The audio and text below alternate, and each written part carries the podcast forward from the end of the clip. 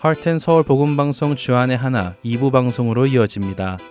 주 안에 하나 2부에는 매일을 살아가는 힘을 얻는 존 맥아더 목사님의 Strength for Today와 삶 속에서 나오는 묵상을 나누는 살며 생각하며 그리고 은혜의 설교가 준비되어 있습니다. 먼저 존 맥아더 목사님의 Strength for Today 들으시겠습니다.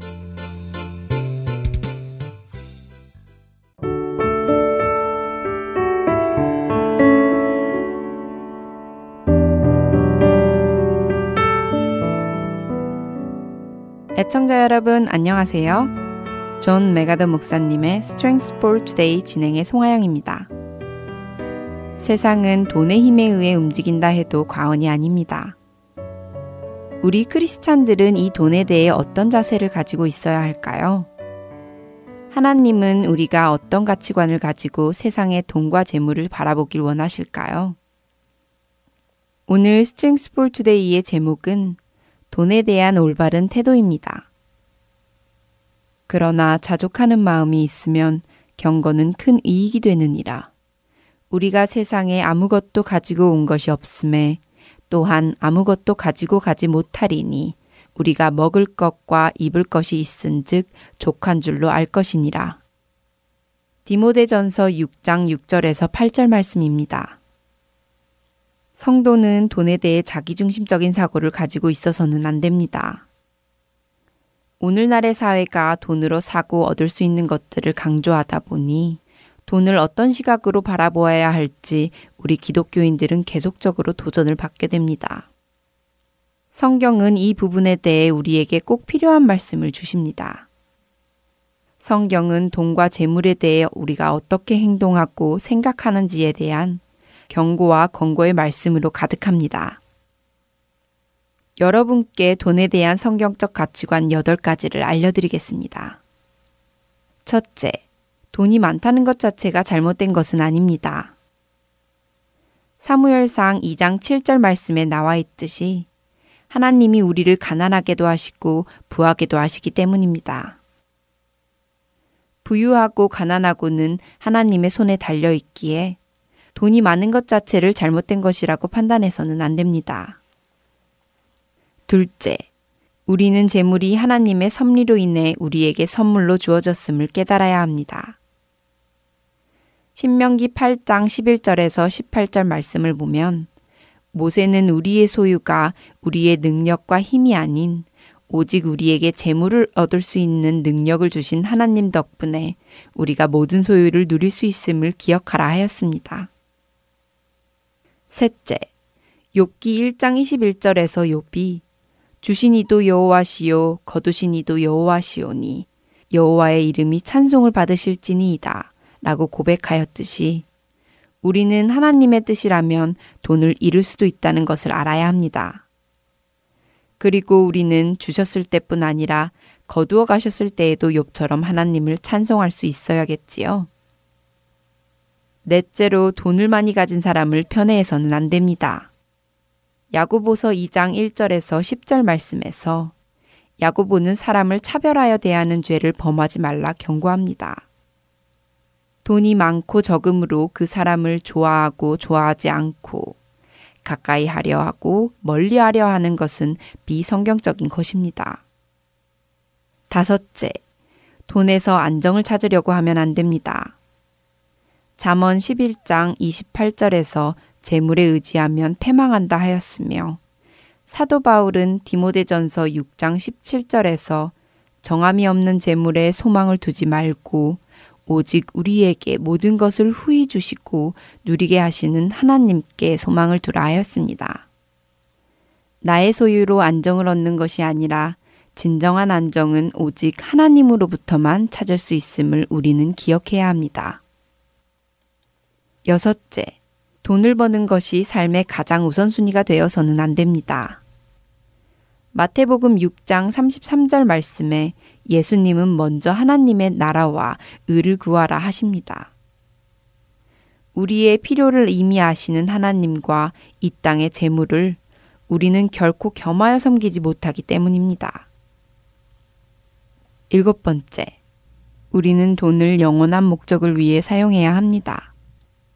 사람들을 주님께 인도하는 데 사용해야 하며 돈을 통해 주님이 영광 받으시도록 사용해야 합니다. 마지막으로 여덟 번째. 우리는 자신을 위해 돈을 비축해 두거나 반대로 자신을 위해서만 어리석게 돈을 써도 안 됩니다. 잠언 11장 24절에서 25절 말씀에 흩어구제하여도 부하게 되는 일이 있고 과도히 아껴서 도리어 가난하게 될 수도 있다 하였으며 누가복음 6장 38절 말씀에 예수님은 주라 그리하면 너희에게 줄 것이니 곧 후히되어 누르고 흔들어 넘치도록 하여 너희에게 안겨주리라 약속하셨습니다. 자기 자신을 위해 사용하는 것이 아니라 다른 이들을 돕는 데에 사용해야 합니다. 돈은 마치 무기와 같습니다. 생명을 구하는 좋은 목적으로 사용할 수도 있고 생명을 잃게 하는 나쁜 목적으로도 사용될 수 있습니다. 그래서 돈 그 자체는 좋거나 나쁘다고 할 수 없습니다. 돈에 대한 우리의 태도가 어떻냐에 따라 주님 보시기에 좋기도 하고 나쁘기도 한 결과가 나오는 것이지요. 주님은 우리가 주님의 시각으로 돈을 바라보기를 원하시며 오늘의 말씀처럼 우리가 소유하고 있는 것에 스스로 만족하기를 원하십니다. 오늘 배운 돈과 관련된 여덟 가지의 영역에서 우리에게 죄된 태도가 있다면 주께 고백하고 용서를 구하기를 원합니다. 그리고 하나님께서 주시는 올바른 태도로 돌이켜 세상의 돈과 재물을 대할 수 있기를 소망합니다. 오늘 Strength for Today 마칩니다. 안녕히 계세요.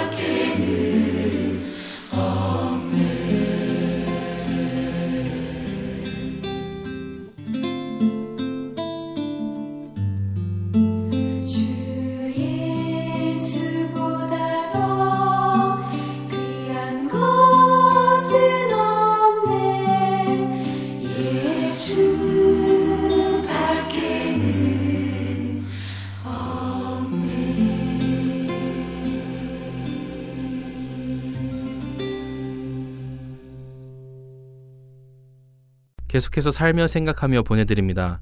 오늘은 이스라엘에서 선교하시는 김은성 성도가 진행합니다.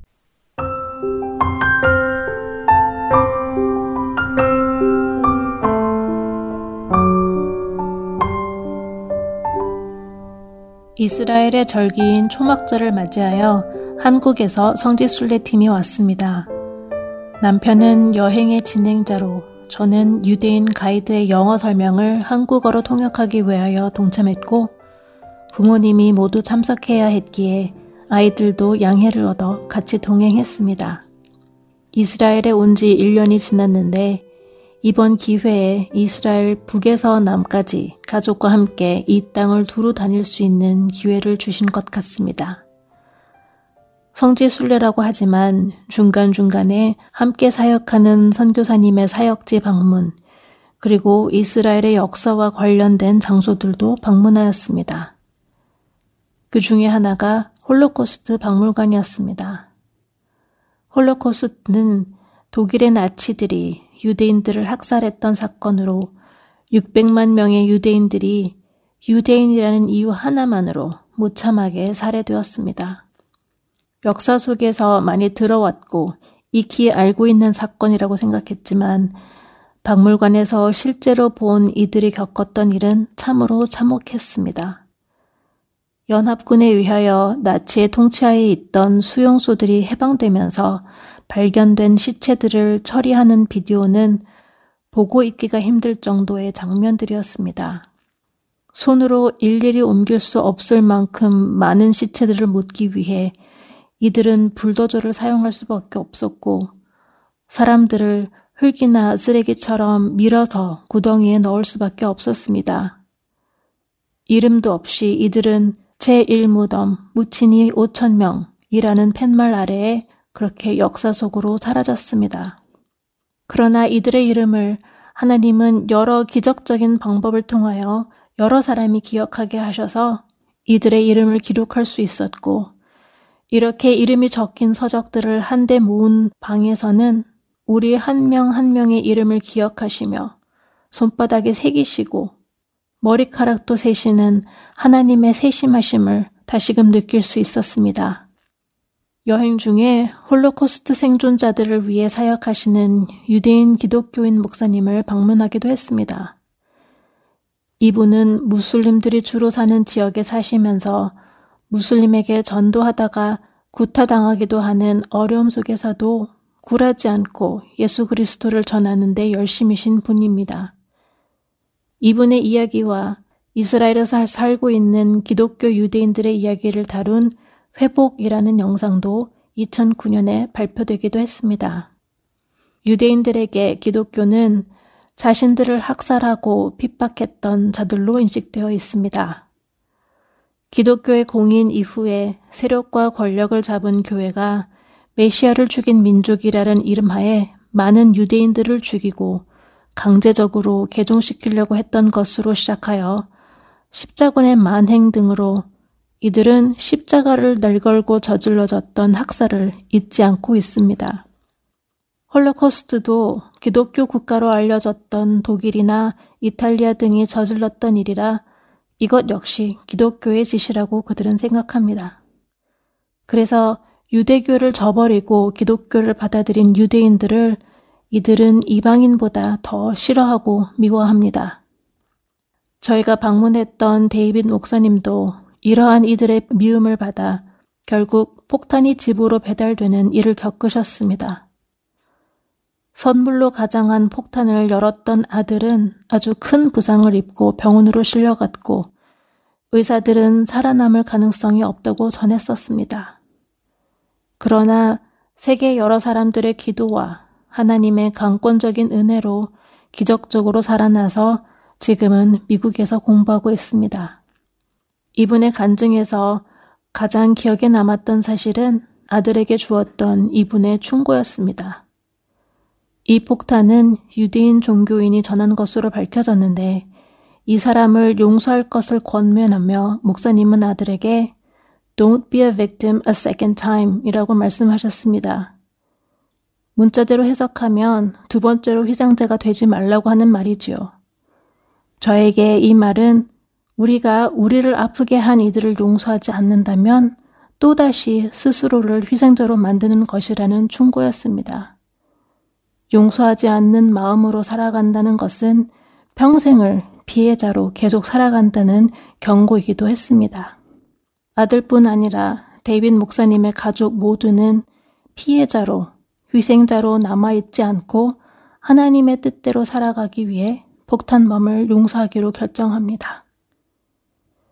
이 방문을 마지막으로 한국에서 온 팀은 한국으로 돌아갔습니다.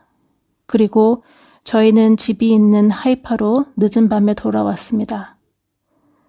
피곤한 몸을 쉬고 한 주를 다시 시작하려는 아침, 가자 지구로부터 많은 미사일을 쏘며 하마스의 공격이 시작되었습니다.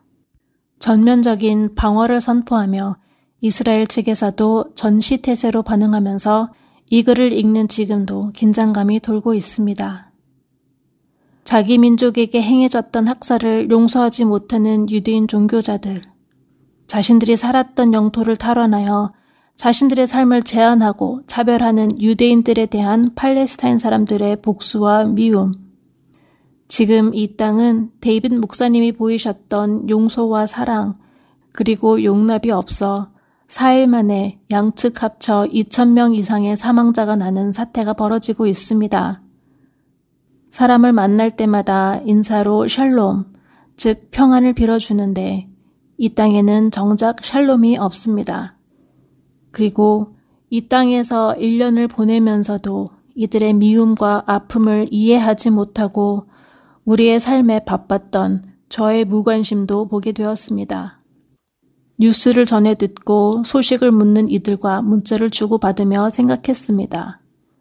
이 땅으로 하나님이 우리를 부르지 않으셨다면 지금처럼 나는 이 상황을 아파했을까? 이들의 미움과 아픔들이 지금처럼 느껴지며 이 땅을 품고 기도하게 되었을까? 분명히 저는 중동에서 또 난리가 났구나 하며 무관심하게 지나갔을 것입니다. 그냥 저 멀리 나와 상관없는 땅에서 일어난 일로 여기며 저의 일상으로 돌아갔을 것입니다. 물론 저는 이 세상의 모든 민족의 아픔들을 위해서 기도할 수는 없습니다. 그러나 이곳에 오기 전에는 이러한 아픔이 존재한다는 사실을 지나가는 소식 정도로만 느끼며 생각하고 간헐적으로 기도하기만 했었습니다. 이렇게 직접적으로 한 민족의 아픔과 분열을 경험하고 이를 위해 온 마음으로 지속적으로 기도한 적은 솔직히 없었습니다. 그래서 이러한 기회를 주신 것에 감사합니다. 나와 내 가족이라는 좁은 틀의 관심을 벗어나 전적으로 하나님의 나라를 위한 기도를 계속적으로 할 수 있는 기회를 주심이 감사합니다. 이렇게 경험되어진 기회를 통해 계속적으로 이 땅의 평화와 하나님의 나라, 특히 재림을 준비하는 슬기로운 처녀들을 깨우는 일에 쓰임 받기를 기도합니다.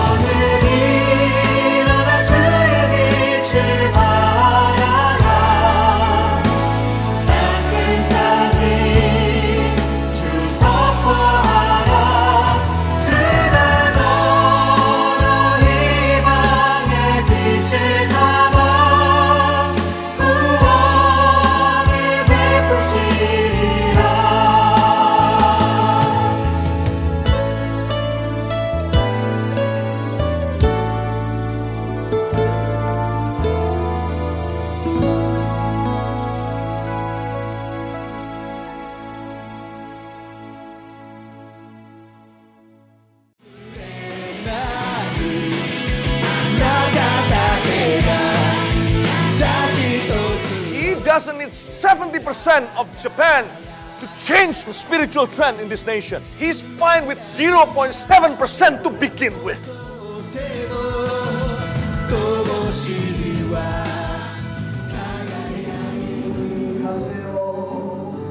하나님을 향해 부르짖는 일본인들의 간절한 마음이 들리십니까? 크리스천 인구가 1%도 되지 않는 척박한 영적 사막 일본. 그 사막의 땅에도 복음의 씨앗이 뿌려져야 할 것입니다. 하트앤소울 복음 선교회에서는 이 일을 위하여 일본어 방송 CD를 제작하였습니다. 주위에 있는 일본인들에게 이 CD를 전하고 싶은 분들은 전화번호 602-866 8999로 연락 주시기 바랍니다.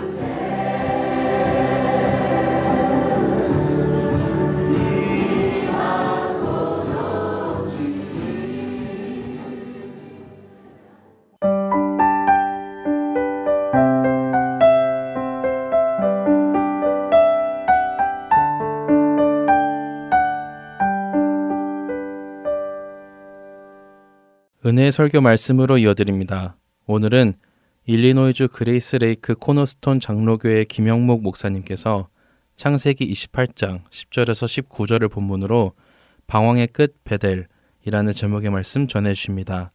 은혜의 시간 되시기 바랍니다.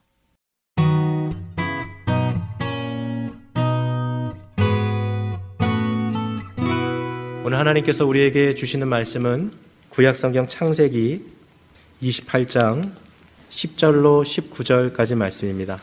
제가 가지고 있는 성경으로 구약 성경 40페이지에 있습니다. 창세기 28장 10절로 19절까지 말씀. 제가 먼저 10절 받들어 읽겠습니다. 야곱이 부엘세바에서 떠나 하란으로 향하여 가더니 꿈에 본즉 사닥다리가 땅 위에 서 있는데 그 꼭대기가 하늘에 닿았고 또 본즉 하나님의 사자들이 그 위에서 오르락 내리락 하고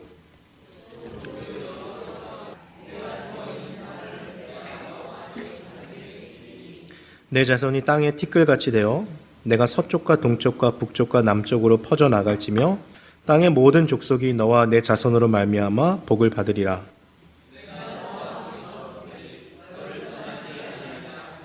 야곱이 잠이 깨어 이르되 여호와께서 과연 여기 계시거늘 내가 알지 못하였도다. 야곱이 아침에 일찍 일어나 베개로 삼았던 돌을 가져다가 기둥으로 세우고 그 위에 기름을 붓고 그곳 이름을 베델이라 하였더라. 이 성의 옛 이름은 루스더라. 아멘. 함께 기도하시겠습니다.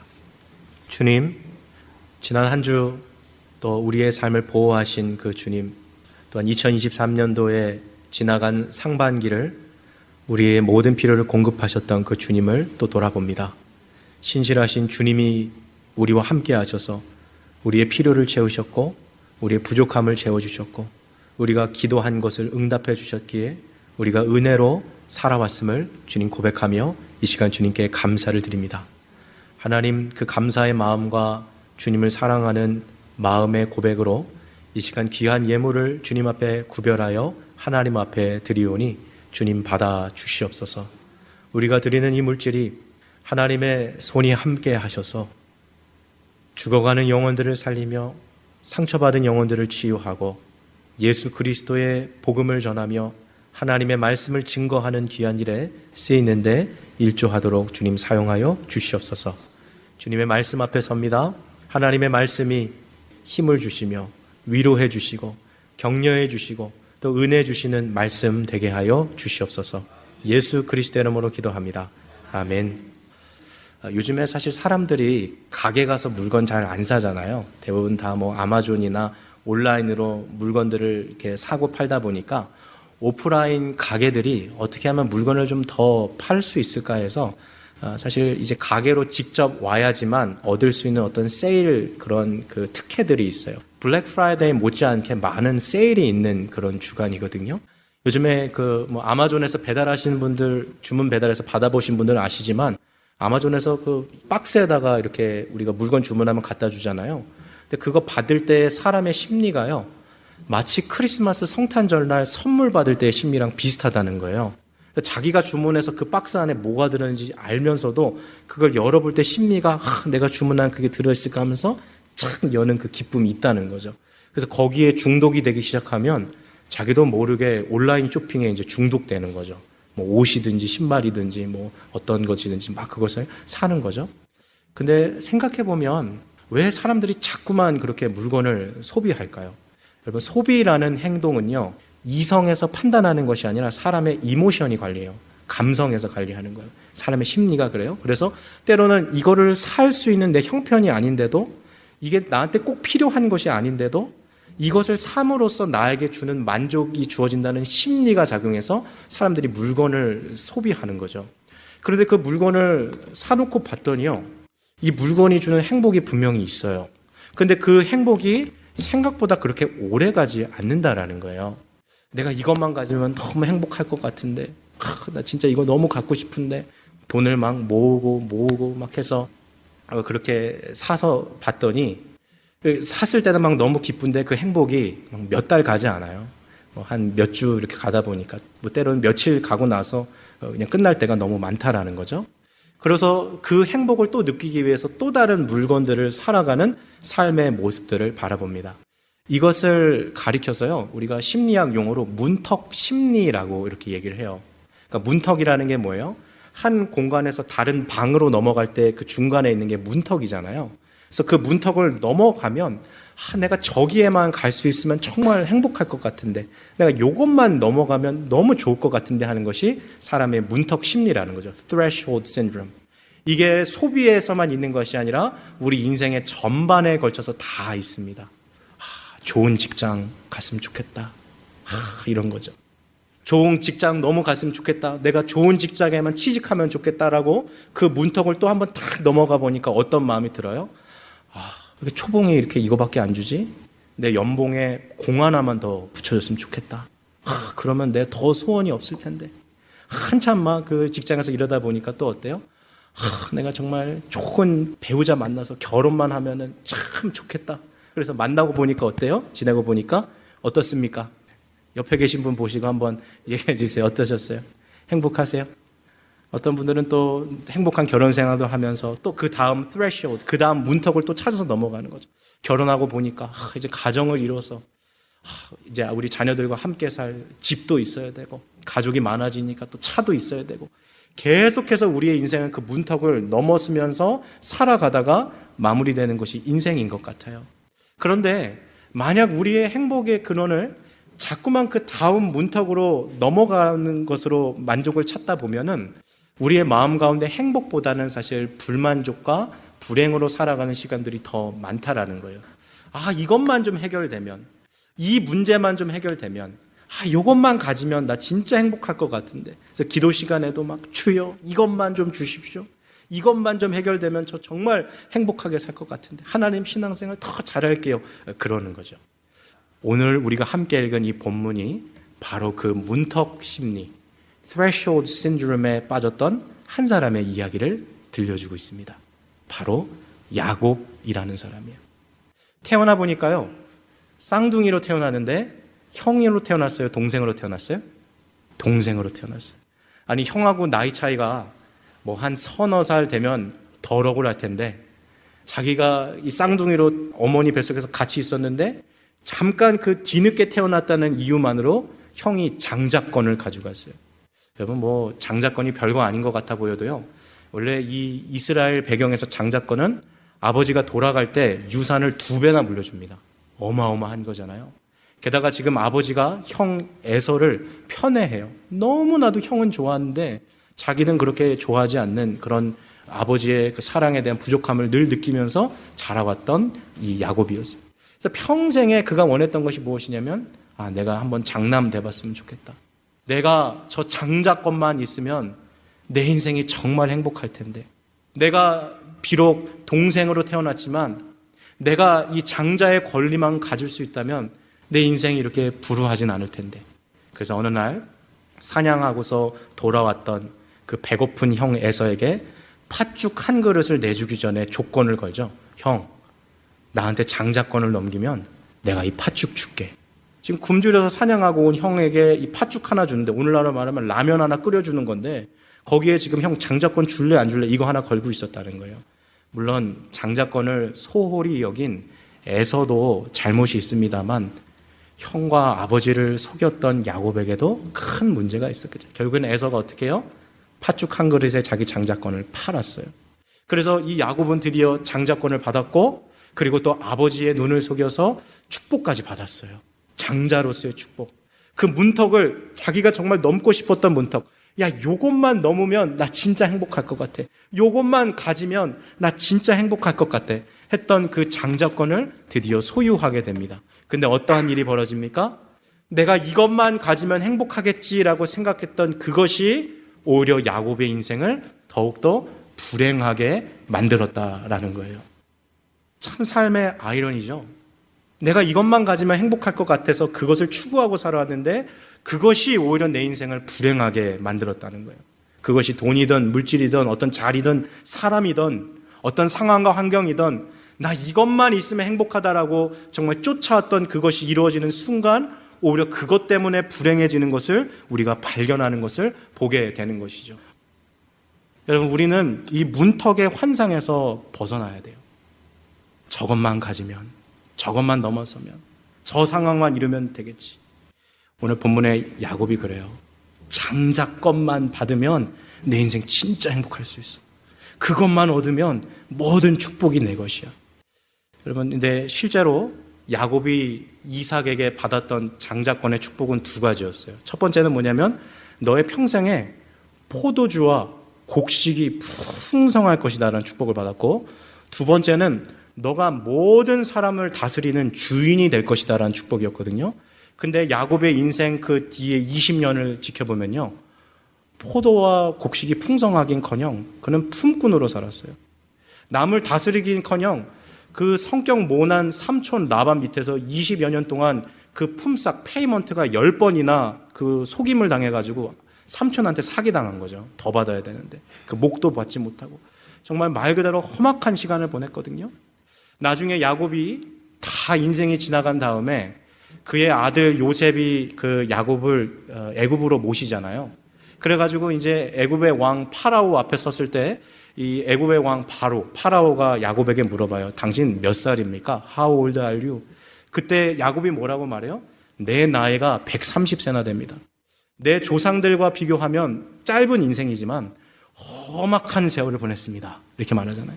그러니까 야곱이 자기의 인생을 한 줄로 요약하면 뭐였어요? 내 인생은 험악한 인생이었다는 거예요. 장자권만 가지면 나는 정말 행복한 인생 살 줄 알았는데 내가 그걸 얻기 위해서 내가 형도 속였고 내 가족도 내가 버렸고 내 아버지도 내가 속였고 이렇게 살아왔던 수단 방법을 가리지 않고 그거 하나 얻으려고 살아왔던 인생인데 그렇게 살아보니까 내 인생 정말 남는 거 하나도 없더라. 그렇게 고백했던 것이었죠.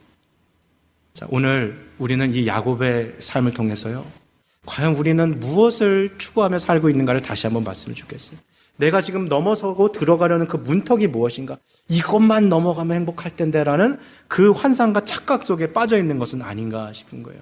그래서 신앙생활 할수록 신앙의 정수를 깨달은 사람들이 깨닫는 게 뭐냐면 인생에서 가장 큰 축복은 무엇이다?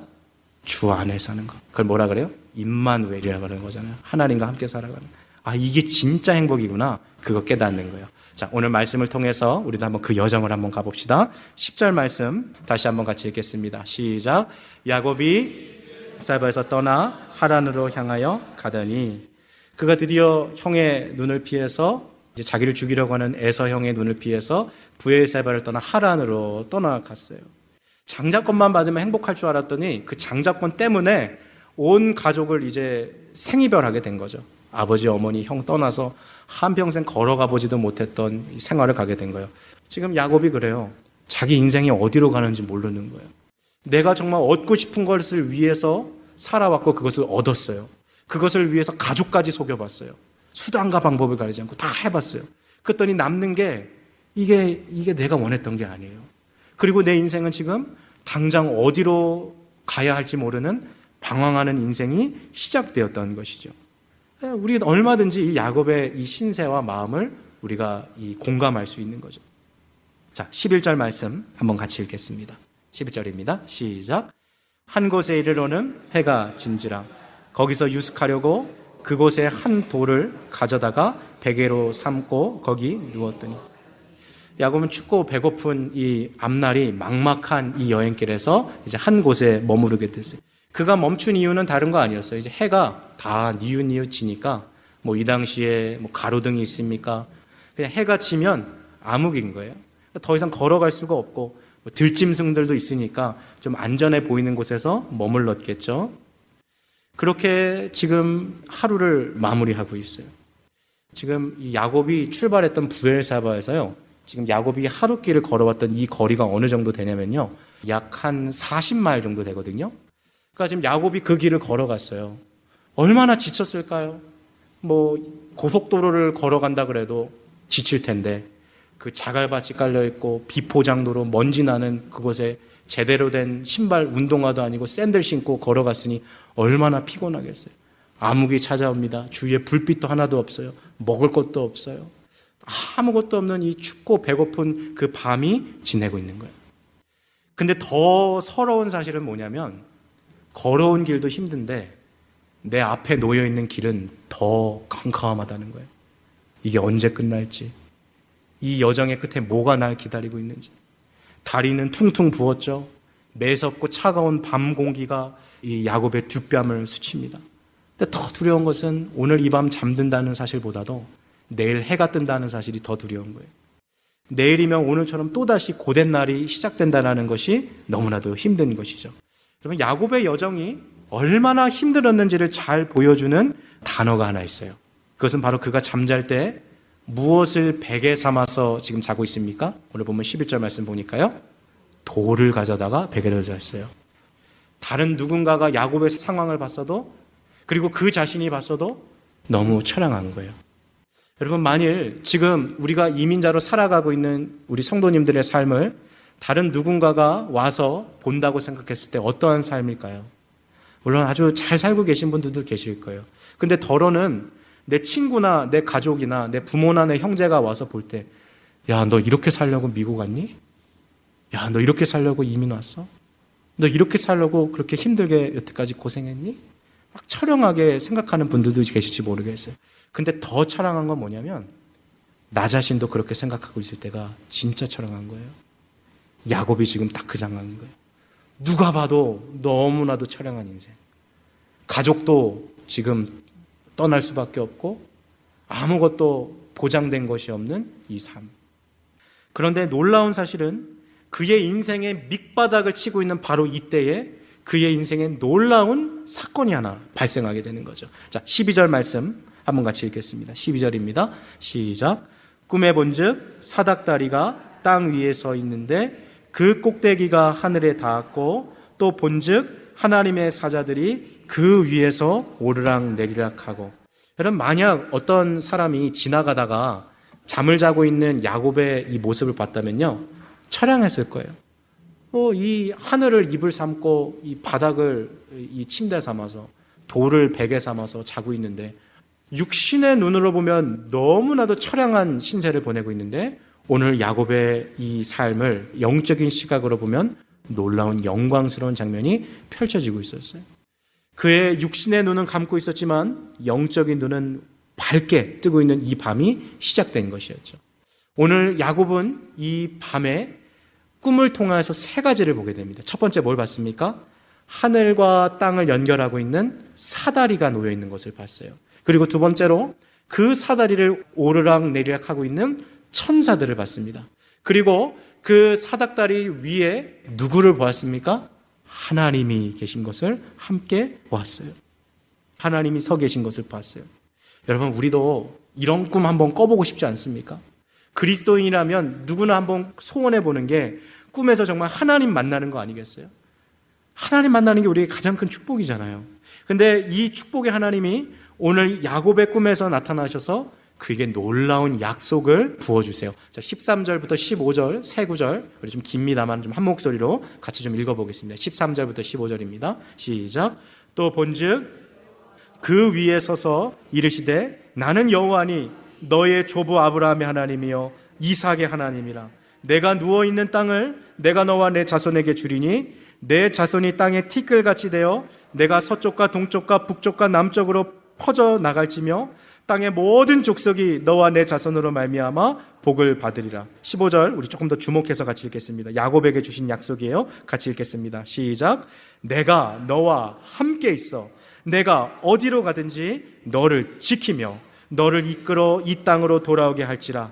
내가 내게 허락한 것을 다 이루기까지 너를 떠나지 아니하리라 하신지라. 오늘 야곱에게 이 놀라운 약속을 주셨던 하나님이 우리에게 동일한 약속을 주신 줄 믿음으로 고백하시기를 주님의 이름으로 축복합니다. 15절 말씀 다시 봅시다. 하나님이 주신 세 가지 약속이 있어요. 성경 보고 계신 분, 갖고 계신 분 밑줄 그시면서 보셔도 좋겠어요. 첫 번째 약속, 내가 너와 무엇 하세요? 좀 더 큰 목소리로 해봅시다. 내가 너와 무엇 하세요? 임마누엘의 약속을 주셨어요. 야곱의 인생의 락바름, 가장 밑바닥에서 아무도 도와줄 사람이 없고 아무도 그와 함께 할 수 없고 지나가던 사람도 너무나도 처량한 삶을 살았다고 느낄 수밖에 없는 그 신세 가운데 하나님이 찾아오셔서 오늘 야곱에게 말씀하세요. 야곱아, 제이콥, I am with you. 내가 너와 함께 있다.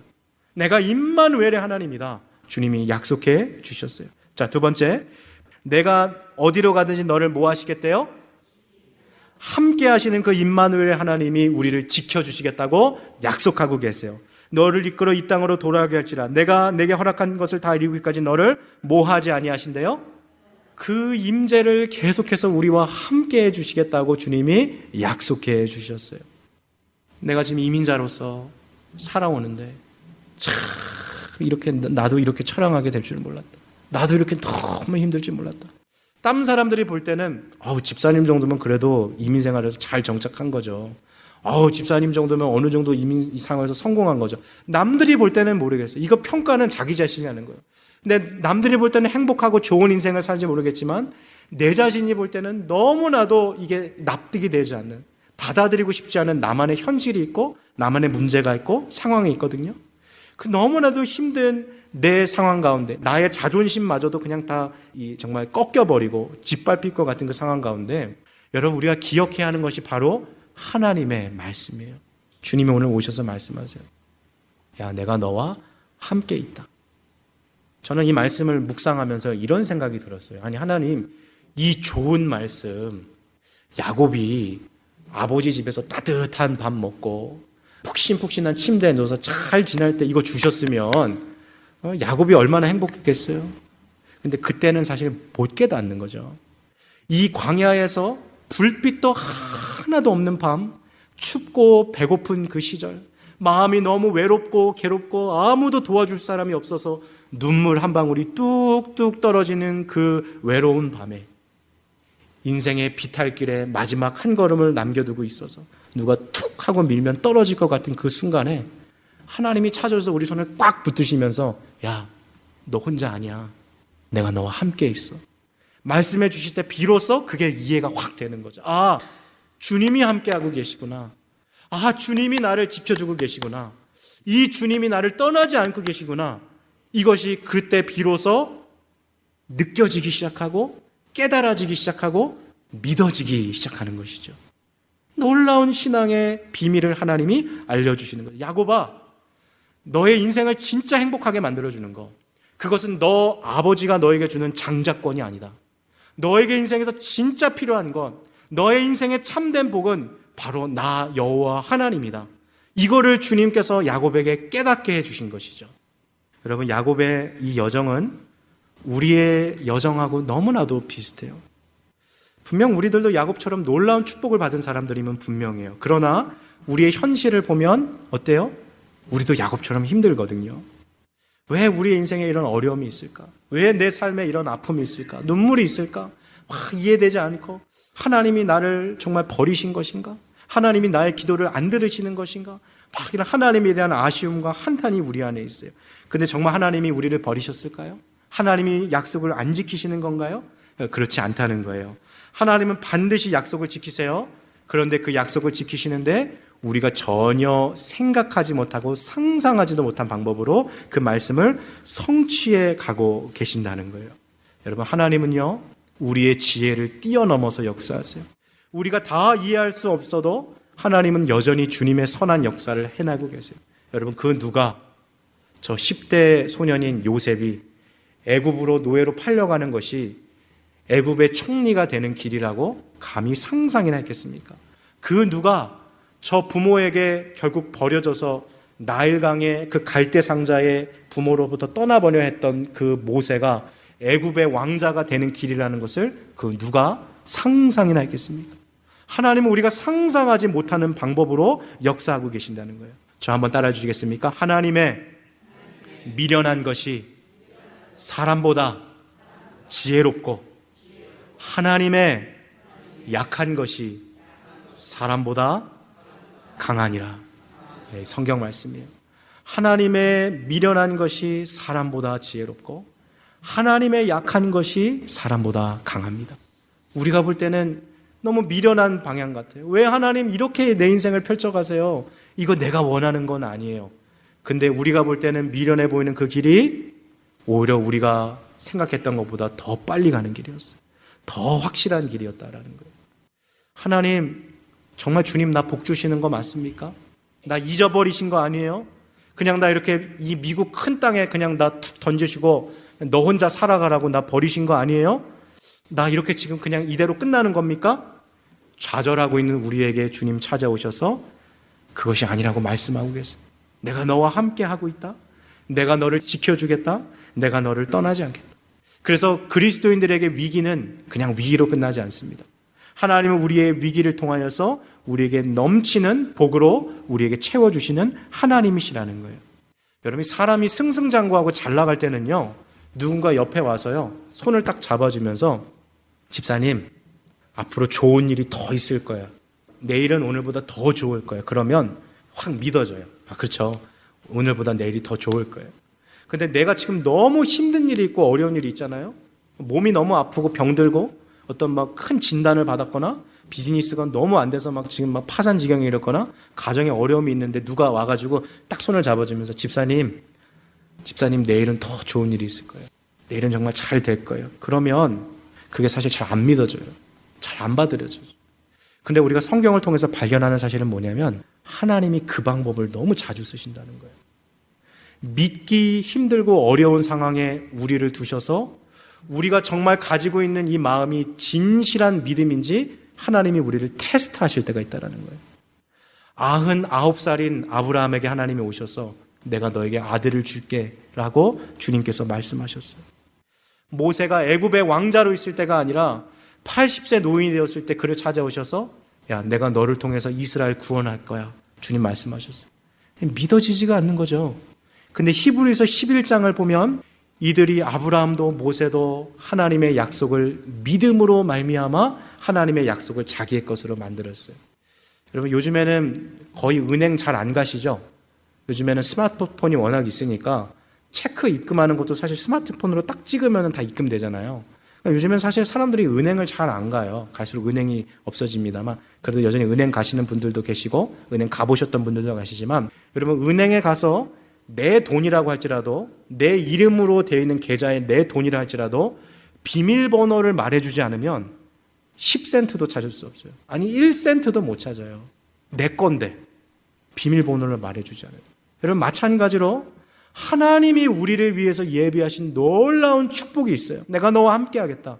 내가 너를 지켜주고 내가 너를 떠나지 않을 것이다라는 이 놀라운 약속이 우리에게 주어졌는데 분명 우리의 복입니다만 우리가 이것을 하늘 비밀번호로 누르지 않으면 이 복이 우리에게 오지 않는다는 거예요. 그 비밀번호가 무엇입니까? 저를 따라 주시겠습니까? 믿음으로 하나님의 약속을 받는 거예요. 오늘 야곱에게 이 믿음이 주어졌던 것이죠. 자, 우리 마지막 16절부터 19절 우리 통으로 한번 좀 같이 읽어 보겠습니다. 마지막 네 구절입니다. 시작. 야곱이 잠이 깨어 이르되 여호와께서 과연 여기 계시거늘 내가 알지 못하였도다. 이에 두려워 이르되 두렵도다 이것이요 이것은 다름 아닌 하나님의 집이요 이는 하늘의 문이로다 하고 야곱이 아침에 일찍 일어나 베개로 삼았던 돌을 가져다가 기둥으로 세우고 그 위에 기름을 붓고 19절이요. 그곳 이름을 베델이라 하였더라. 이 성의 옛 이름을 루스더라. 야곱이 잠이 깨웠어요. 근데 사실 눈앞에 보이는 상황과 환경은 어때요? 똑같아요. 여전히 가야 할 길은 많이 남아있고, 여전히 칠흑 같은 암흑이고, 가진 것도 없고, 또 어, 상황이나 문제는 변한 것이 없어요. 근데 놀라운 변화가 바뀌었어요. 뭐예요? 그의 인식이 바뀌어버렸어요. 그리고 그의 생각이 바뀌어버렸어요. 그랬더니 모든 것이 바뀌었어요. 어떻게 바뀌었습니까? 다시 한번 읽죠. 야곱이 잠이 깨어 이르되 같이 읽겠습니다. 시작. 여호와께서 과연 여기 계시거늘 내가 알지? 사랑하는 성도 여러분, 똑같은 상황처럼 보여도 하나님이 나와 함께하고 계시다는 그 사실을 발견하는 순간 우리는 전혀 다른 삶을 살아가게 되어 있습니다. 지금 내 상황과 내가 처한 역경이 어렵고 내 인생의 짐이 무겁고 또 버티기 힘들다고 느껴지는 그 순간 정말 낭떠러지 끝에 서 있다고 느껴지고 인생의 벼랑 끝에 서 있다고 느껴지는 그 순간에도 주님이 우리와 함께 하셔서 우리의 오른손을 붙들고 계시다라는 것을 믿음으로 믿음으로 고백하며 바라볼 수 있는 순간 우리 인생에는 놀라운 어, 역전과 반전이 일어나게 되는 것을 경험하게 됩니다. 사랑하는 성도 여러분, 여호와께서 여기에 함께 하십니다.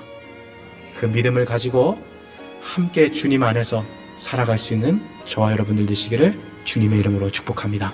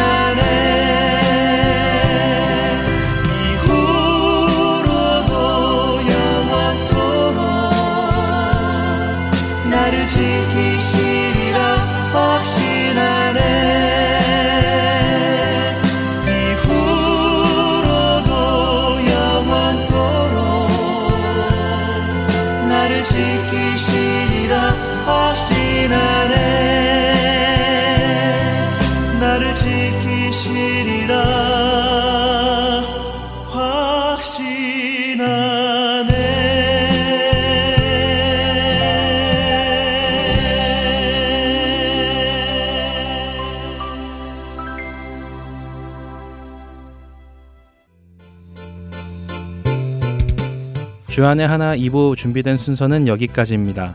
계속해서 주안의 하나 3부로 이어집니다. 주님의 말씀을 더 알아가는 시간 되시길 소망합니다. 안녕히 계세요.